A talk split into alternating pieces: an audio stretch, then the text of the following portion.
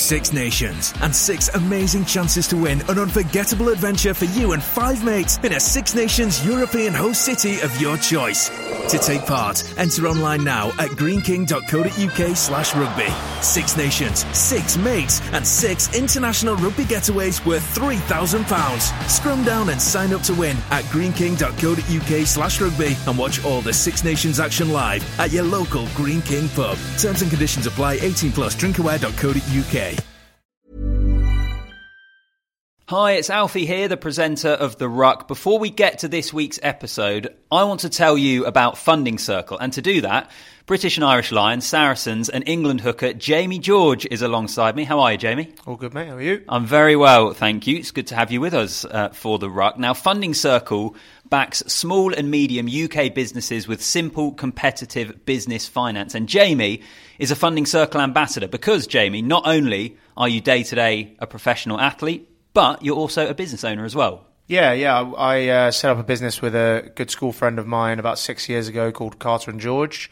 Um, we're a physio business that effectively tries to deliver the same level of elite care that I get as a professional sportsman to the general public. So the link between physiotherapy and strength and conditioning and rehabilitation, etc. I've been looking for a physio, so I know a good place. I'll get your card after. Funding Circle has supported over 90,000 British businesses with £12 billion in finance since 2010. So, Jamie, simply, how have Funding Circle helped you? Well, obviously, they've got an amazing um, financial product. So, um, our most recent venture is, is trying to grow the business as quickly as we can. We've got five clinics now, and we're looking to push on. And obviously, we wouldn't have been able to do that without the help of of Funding Circle and um, the financial support that they were able to give us. So, if you're looking to overcome challenges or push your business forward, Funding Circle provides finance that backs you and your business to succeed. Visit fundingcircle.com to find out how Jamie is growing his business backed by Funding Circle.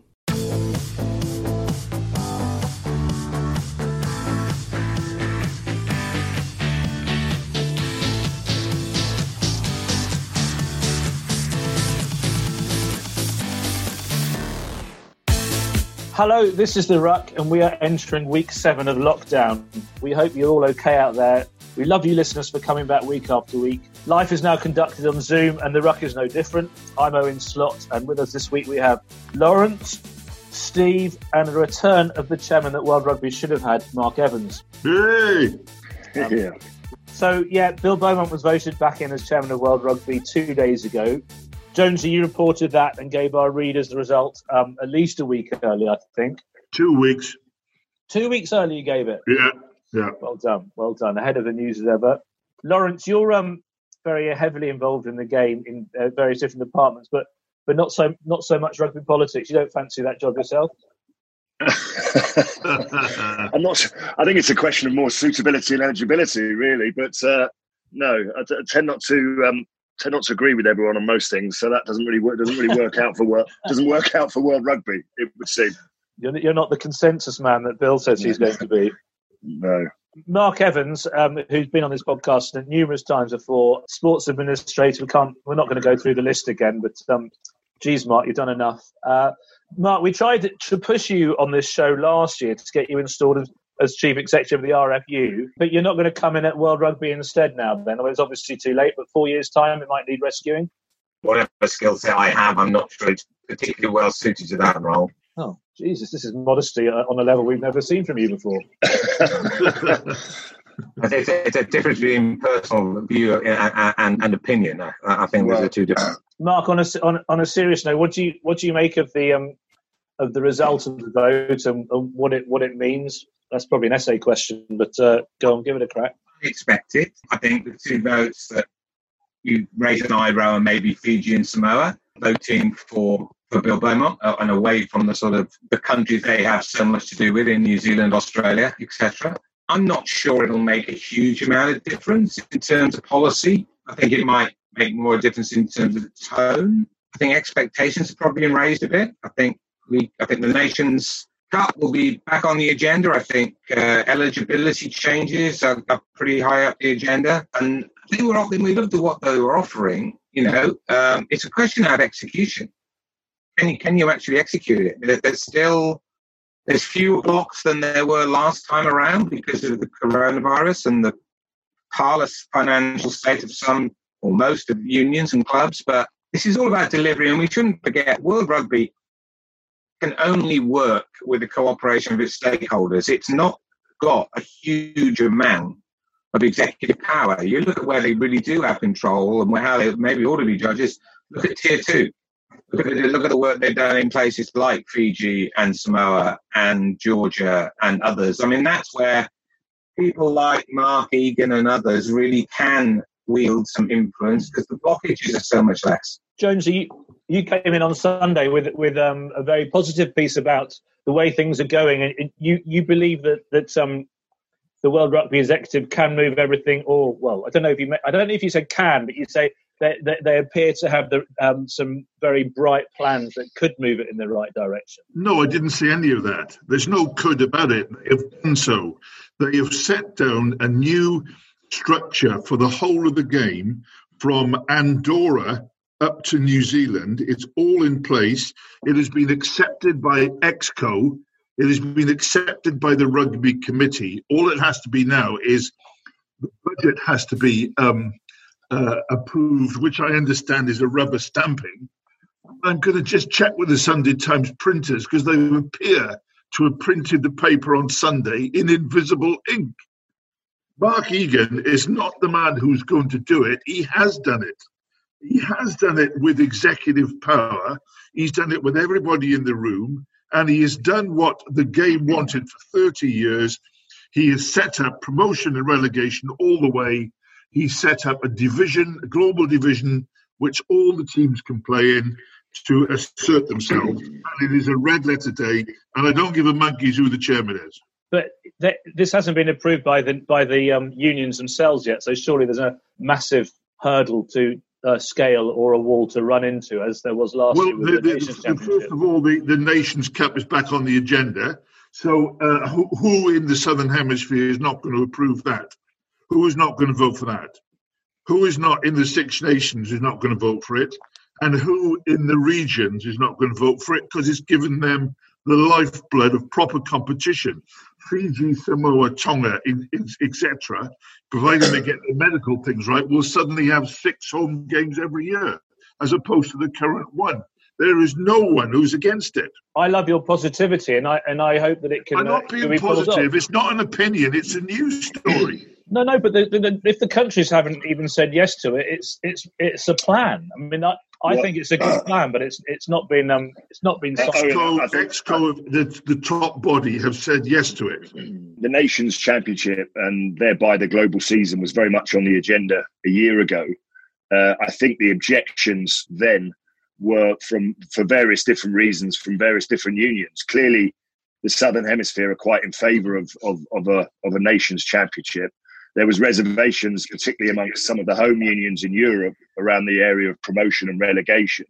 But I think what coronavirus has done now has sharpened everyone's focus in terms of um, actually speaking to each other far more collaboratively and collegiately, because you know the financial crisis that coronavirus is you know have, is going to leave behind, not just in the world but also for rugby particularly, is now meant that those who were objecting to perhaps a global season might might think a little bit differently. And the first question World Rugby, I guess, have got to ask themselves and Bill is of the 75 million pounds in the bank um, that was generated by the Rugby World Cup in Japan. You know, how much of that is going to have to, um, you know, go into or go out of the bank account and, and really assist some of the tier one, tier two, tier three nations to, to, to literally be surviving so that they can be at the negotiating table.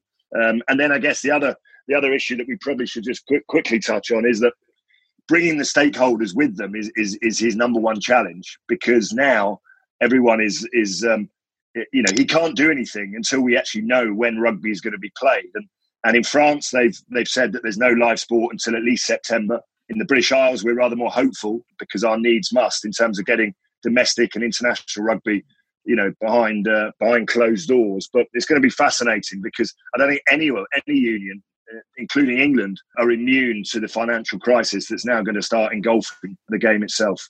Mark, um, what, what's your opinion on this? Do you, do you, think that, that we will that we will get this together now that coronavirus has forced this uh, this this through, and that the, the executive will, will manage to make it work? I think the structural changes that Steve alluded to will probably get through. Get through what? What will happen then. All right. They've been voted through by World Rugby. They've been voted in. So Well, not by the World Rugby Council. They haven't. No, the ca- no the the exco is above the council. that's true. But they've still, Yeah. but they've still got to bring their stakeholders with them, which in Europe means club rugby in France and England, and that, as we know, historically, is a much harder thing to do, whether something's voted in or not. I Yeah, I agree, Lawrence. I agree. But the global season is now in place for internationals. what I was going to make is that you can get the the structural changes into the different divisions, the et cetera, et cetera, but you still have to put it into a calendar and then to, to be to execute it effectively. And that I think is still a little bit of a way away. And that has always been historically the rock on which many, many decent rugby plans are founded. We'll see. I, I'm, I'm not unhopeful because I do think these times will lend themselves to change in a way that others weren't. And I think certain vested interests are now not quite as powerful as perhaps they were, certainly financially. So, but let's hope so because it's a terrific opportunity. I think the um, I think the calendar is actually the area where they possibly probably have made um, some strides forward. I think people, I think everyone acknowledges that that is an area that has to change and has to simplify and has to work for everyone. And I know Beaumont was talking yesterday about um, possibly shifting the July international window into October or whatever. I, I, I don't know if that's going to happen. And, and he, he did say it's it's it's a it's a plan. It's not it's not something that's been voted through or whatever. But I I think um I think everyone gets that that's that that's got to happen. The, uh, the calendar um purification, if you like. But then again, as Lawrence says, it, it's easy to say, "Come on, we all need to work this out." But whenever they try to work it out, like in San Francisco four years ago, they, they can't do it because there's so many people who want to. well, until until it. they know when a game of rugby can actually be played, you know, having back-to-back international windows at the end of the year, in theory, it sounds like a good idea, but we may not see much, um, you know, much flight travel, you know, teams being able to get on planes, etc., etc., and that and that and this is what I'm saying. The whole the whole crisis could actually be the undoing of uh, of uh, of some really good work. And the other question, you know, which probably needs to be posed is, which was asked a little while ago, was that you know where does the Six Nations sit within all of this? Um, clearly, it's currently free to air. Um, you know, with the with the continuing pressure of coronavirus, particularly for, for, for some of the home unions, you know, is that move to put it behind a paywall going to start gathering some serious momentum? The massive coronavirus problem is, uh, you know, it cannot be um, overestimated. is absolutely savage. You just got to hope there'll be a time when we do get over it. But for me, first of all, the the, the two um, international windows stuck together is pure poppycock invented by one man, as far as I can see. The Lions tour in in the autumn, twenty-two thousand people are so far booked to go with the Lions. They always go as part of their summer holidays. Hey lads, let's all, let's all go in September, October on Lions tour. Utter rubbish. There are two international windows at the moment which are perfectly good. And my the only thing that is stopping the whole thing slotting in now, uh, apart from coronavirus, is revenue sharing. That is what the Southern Hemisphere are bidding for. They want a chunk of the money at Twickenham, Cardiff, etc. And that is what the, what why they're miffed that that Gus Pichot didn't get in. The big st- uh, rugby only sticking point at the moment is revenue sharing. Yeah, we, we asked Bill about that. Bill Beaumont about that on the press conference call yesterday. We said, we said you know, that if you if you could bring through revenue sharing, that that would really uh, get this whole thing moving along. And he and he basically said, "Oh, that's not that's not really my bag. That's for the unions to sort out on their own." For a, an agent of change, that wasn't quite the answer we're looking for. No. Um, maybe something like banging heads together and but they've got to sort it out might have been a better answer. So, so Jo- Jonesy, just just on that thing about the, the moving windows, you said that's the um, invention of one man. Are you, are you suggesting that that's only Beaumont who's pushing that because he was talking about it yesterday? What you can have two international windows every year in November. No, he was saying what he was saying. I'm not saying it's a good idea. I'm just reporting here. He was saying you would move July to probably October, and then he said in October you'd have your Northern Hemisphere um, international teams going south, and then in November they they'd all come back again. Um, and and it wasn't actually him just saying it because the communications director said, "Yeah, this is a plan as well." Again, a plan, no. not, not a not a. Not well, a... I spoke to probably most people in World Rugby in the last week, and no one mentioned that. Why would you have the two windows together? So suddenly the clubs are going to go 10 weeks, 12 weeks without their players with a further seven or eight weeks after Christmas? Doesn't work. Well, I, I, again, we, we're trying to guess what they're doing, but if you did it that way, you'd, you'd start the club season after all that. And then I think you'd have a club season from December to July, say. Oh, Christ, I don't know. We're, we're making up as we go along here with just a Six Nations break in the middle. Mark, you need to come in here and talk some sense because we're scrabbling around looking. We need a rugby administrator here. There was a reasonable amount of chatter about this two months of international winners at the end of the Southern Hemisphere season, October, November, because it would allow the coordination of the Nations Cup to be much easier and it would give her a, it would give her a greater clarity. And I suppose this is, however, the point I was sort of alluding to earlier that, although is a very easy thing for the southern nations to do, it's a very, very difficult thing for the northern hemisphere because of the club game. And so I thought, I'm not surprised Bill was fairly cautious about that yesterday because you've currently got the July window and the November window. But let's not forget the July window causes some problems as well.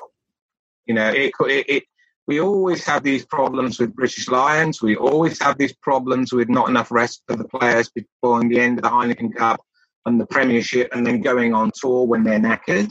And also the narrative to the customer. Let's forget why we're in business. We're in business to actually put a product in front of people who want to watch it and hopefully grow the number who do so. So I think that there is more, there is quite a, not a head of steam, but there is quite a significant bit of support about the two things. You can either coordinate the fixture list, which is you'd stick it in, you'd keep it in July and November, and you'd try and get as much coordination as you can with more promotion and relegation in certain parts of the world, because I note with interest that it's been said that it isn't going to happen in the Six Nations for a while. Or you would be more ambitious and you genuinely go for a global season with the internationals at the end, largely, with the TRC and the Six Nations at the beginning, and then you run the club, provincial, Super Rugby, or whatever comes in place of it in between and with a close season of two to three months. So that really is a global season, and rugby union in the north becomes a summer game. Do I think that's going to happen? That's a hell of a stretch. I think I agree with you, Mark, there, but and and and actually, for once, agree with Jonesy. The key to unlock it is the financial pot, and uh, if uh, if certain unions saw a greater share of the uh, of the of the cake, if you like, then all of a sudden they might find some space in their calendars, and I include all the stakeholders in that then suddenly they might find uh, some space in their calendars to accommodate pretty much most things. The biggest rugby tournament of the year is coming to a Greene King pub near you. Watch all the unmissable action live as Europe's top six battle it out for glory in the Six Nations tournament. In and out, in and out for the line! Leave your rivalries at the door and get the team together to watch the Six Nations. Feel the excitement and the buzz of coming together to enjoy matchday food and drink at your nearest Greene King sports in the corner! The Six Nations and Greene King. 18 plus drinkaware.co.uk. The Ruck podcast is proud to be sponsored by Funding Circle and Saracens, British and Irish Lions, and England hooker Jamie George is with me to explain how Funding Circle are supporting small and medium sized UK businesses. Because, Jamie, you, as well as being a rugby player, are also a small business owner. Yeah, I own a business with uh, a good school friend of mine, Reese Carter. It's called Carter and George. We're a physiotherapy business. Uh, we've been up and running for about six years now and sort of our strap line is delivering the same level of care I get as a professional sportsman to the general public. If you're looking to improve different parts of your business or hire talent with extra know how, Funding Circle provides finance that backs you and your business to succeed. Jamie, you want to do the sign off for us? Absolutely. Funding Circle, business finance that backs you. Visit fundingcircle.com to find out how I'm growing my business backed by Funding Circle.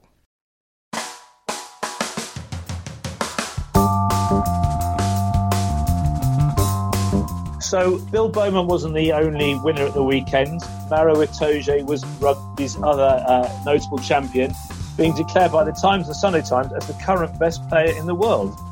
Uh, this is what we're going to talk about now. To explain, uh, there were 14 Times and Sunday Times writers who contributed to this poll. Uh, we each have a, um, named our top 10 players in the world, and we put them all together, and some stats have worked out the numbers.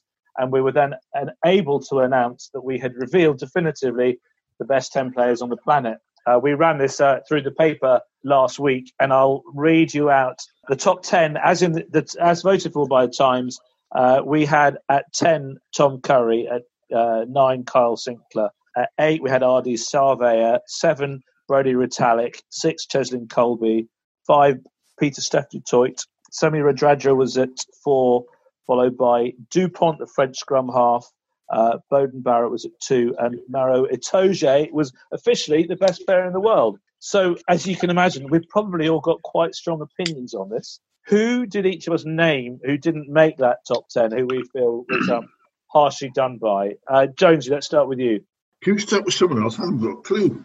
Um, I have to find my top 10. that was someone else. All right, uh, Lawrence. Well, firstly, uh, you know, there was. I'm glad that there was some sort of consensus around the top ten. Um, not everyone made it in there, but um, you know, one has to understand and or maybe explain that obviously all opinions are subjective. And I'm fascinated to hear from from our panel here, you know, how you measure a player's impact. Because if you look at Optus, if you look at Optastats, then you'll get a very different top ten. For me, rugby has always been a results-driven business, as far as I can work out. It's about the W at the end of the day, and um, I think you're looking at players who maybe you know don't do don't do everything in a game. You know, I look at these stats and you look at a player who has hundred tackles and you go, well, well done, you've done your job. You know what that tells you is that you've got a really good engine on you, or the opposition are actually running down your channel rather a lot. So for me, selection is about doing things that actually influence the outcome of the game. So when I was looking at my top ten. And I was looking at form because it was asked to produce a top 10 now, not maybe last year or the year before which players actually do things that affect the outcome of a game. Now, I added a couple of others that didn't make the list, and you know, for various reasons. It's interesting. Eight out of ten that did make the list all uh, appeared in the uh, semi-finals of the Rugby World Cup, with the exception of Dupont and Radradra. Vakatawa, I think, can consider himself a little bit unlucky on current form. Uh, I think he's one of the outstanding players. Uh, obviously, the New Zealand-born French centre who played most of his rugby on the wing. I think um, the little Shetland pony, Faf de Klerk, I think uh, can also consider himself somewhat um, unlucky, as can um, can one or two of the, the South African front row. But I guess if you get rotated, it's also about longevity and how many times you're actually named in the team. But uh, I think those two can count themselves a little bit unlucky. Jones, have you found your team yet? Yes, I have. Oh, and first of all, uh, you mentioned this was the selection of 14 rugby writers on Times and Sunday Times. Can you give me their names? Because I'm doing the Sunday Times on my own. Who were the other 13, by the way? Have I ever met them? 14 rugby writers? Bloody hell. All right. Barnes, Stuart Barnes. Barnes my uh, my big objection, if this is a form side, and, and as Lawrence said, it should be, uh, is Beauden Barrett, who's absolutely like a like a, a um, a caged animal during the World Cup and, and all the previous season. I don't think he's remotely up there. And I think George Ford, who I've been critical of, is actually at a much better World Cup than Barrett in almost every respect. I actually like the rest of them. I mean, I've always thought that Whitelock is actually a, better lock than Retallick, but um, I actually like the top 10 we had. Maro Itoje, you know, um, we're still waiting to, for him to have the equivalent of the second season syndrome. I don't think he's had a dip in his career, so he's well up there. I sense I sense the presence of Barnes in the um, uh, selection of uh, Beauden Barrett up high. Otherwise, Pieter du Toit, no objections there.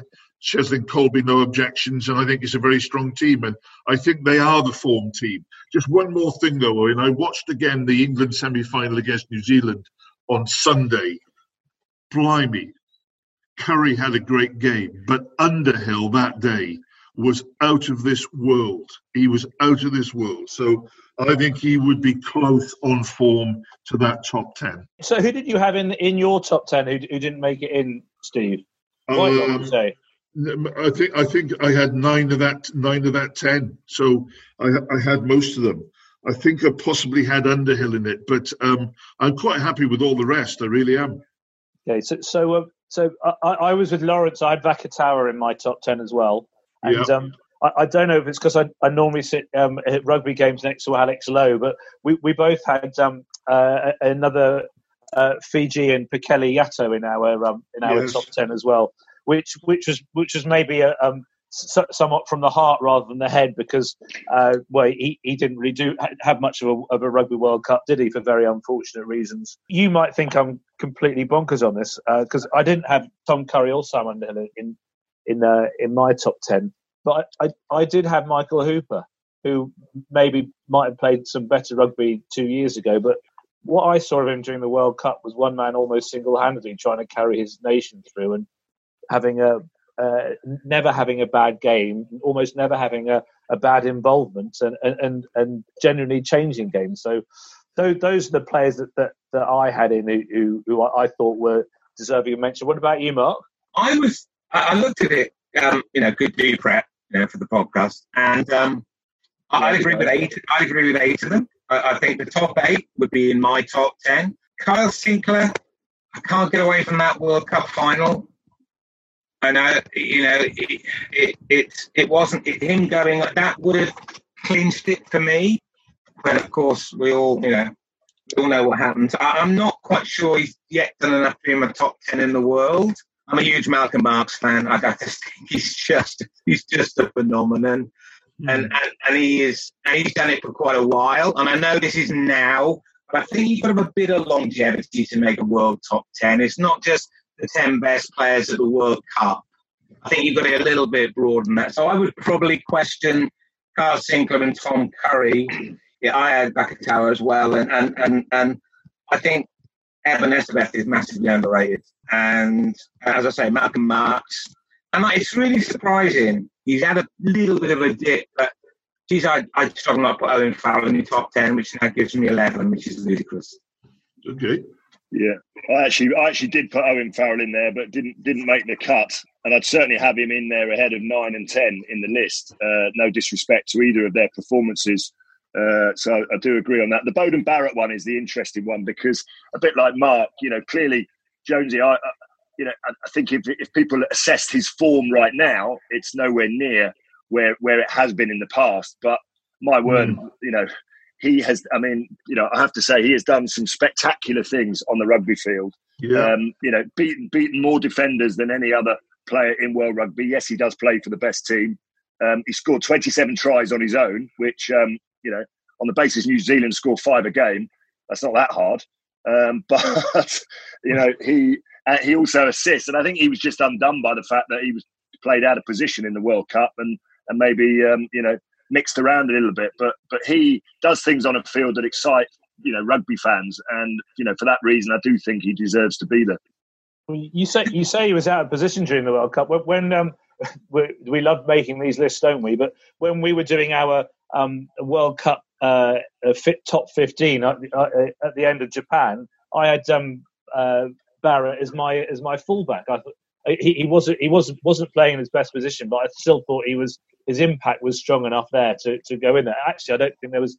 Uh, I, I, remember scratching my head on that one because there weren't so many outstanding alternatives. But um, uh, Unu- unusual to see no, and I'm not saying this because I played there, but no number eights on this list. Which, uh, ah. well, there, there, according to Eddie Jones, there is one number eight on the list, but um, you know, you know for me, it, it should be a position, and it hasn't changed. You know, over over many many years that influences games. Um, but yet we haven't. We don't see any of the world's number eights making that cut, and, and I who, find that who would you, Lawrence? Who would yours be? Because I, I had um, I, I, when I was doing my list, I um, my my tenth position, I had Duane Vermeulen in and out of it all the hmm. time. No, I, I, mean I don't think any of any of the number eights currently playing deserve necessarily to be right, there. I'm not, okay. arguing, I'm not arguing with the list. I'm just quite surprised I'm quite surprised that they that they haven't been able to do that. You know, they're not quite hit their top form. When this all, all started appearing in the in the paper last week, um, you won't be remotely surprised to hear that there was a, lot, a lot of a, a angry um, comeback on the uh, comment section from our, our Celtic readers, particularly Welshmen, who couldn't understand why there wasn't a, a single Welsh player on that list. Now, again, when I was doing my list, looking trying to work out who my tenth man was, I was I was playing around with Tipuric and Liam Williams as well, who kind of would be in my top fifteen. Uh, do you, uh, do you think we, we've been hard on them, or?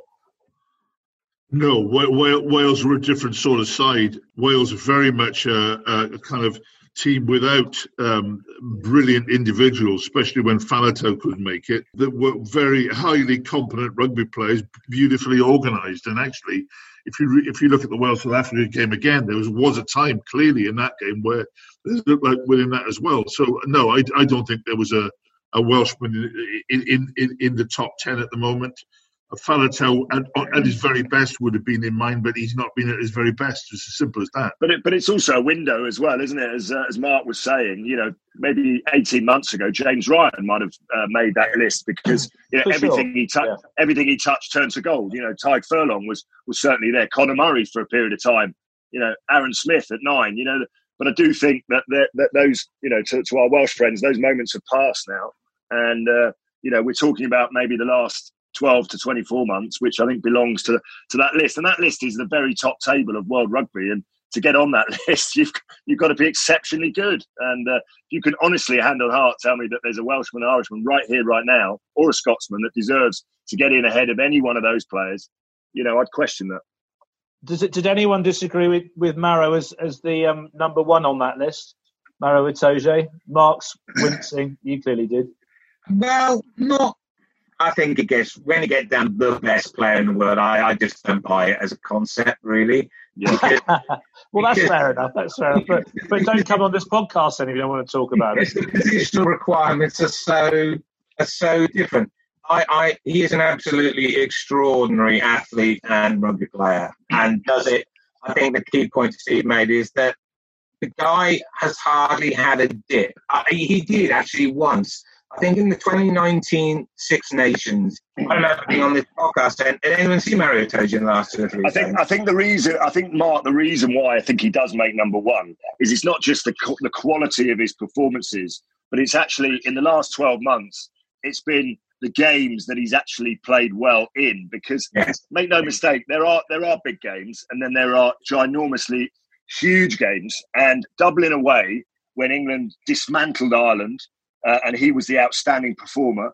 And I think uh, the, the, the Lions' uh, performance uh, against New Zealand, and then again the semi-final performance against New Zealand, and actually, for once, the stats do back him up. You know, he had I think double the number of turnovers of any player during the World Cup, um, and these were in games that really, you know, the knockout games, games that really mattered. And, and I think for that reason, I think he probably does creep up to number one.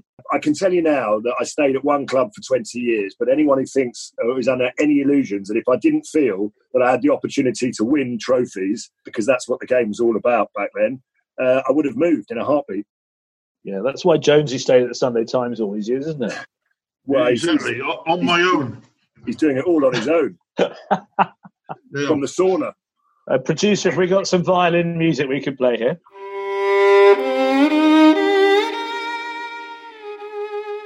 Well, listen on on the on the subject of, of Jonesy and, and, and having to fight a lone battle on his own. Should we move on to um what one of our favourite old themes, which is um Jones's moans?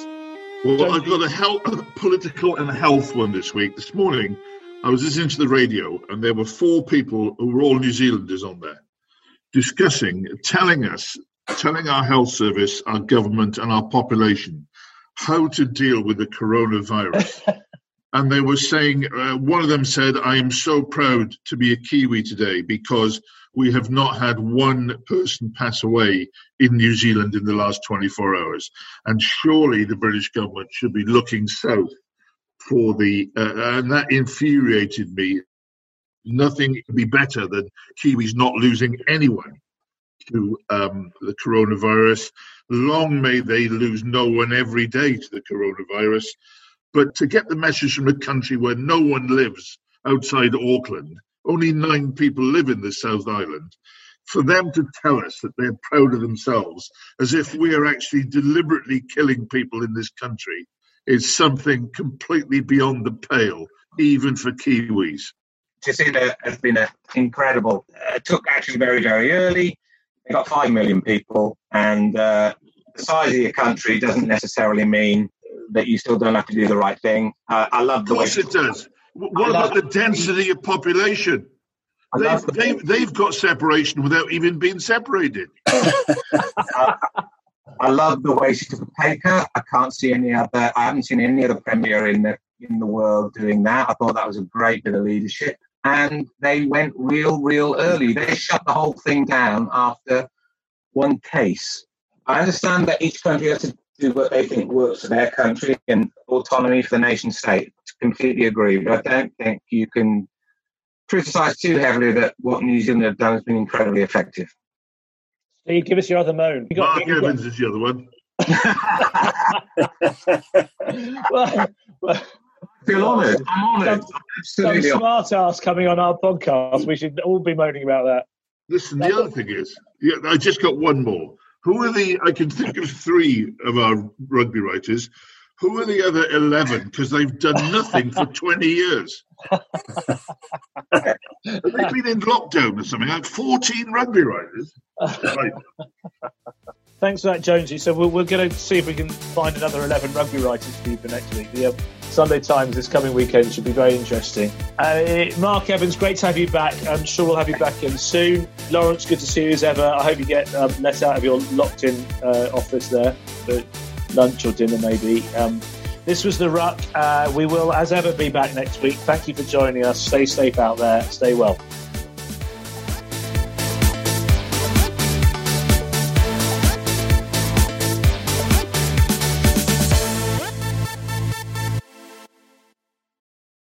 Thanks for listening to the Ruck podcast. We're delighted to be teaming up with Funding Circle.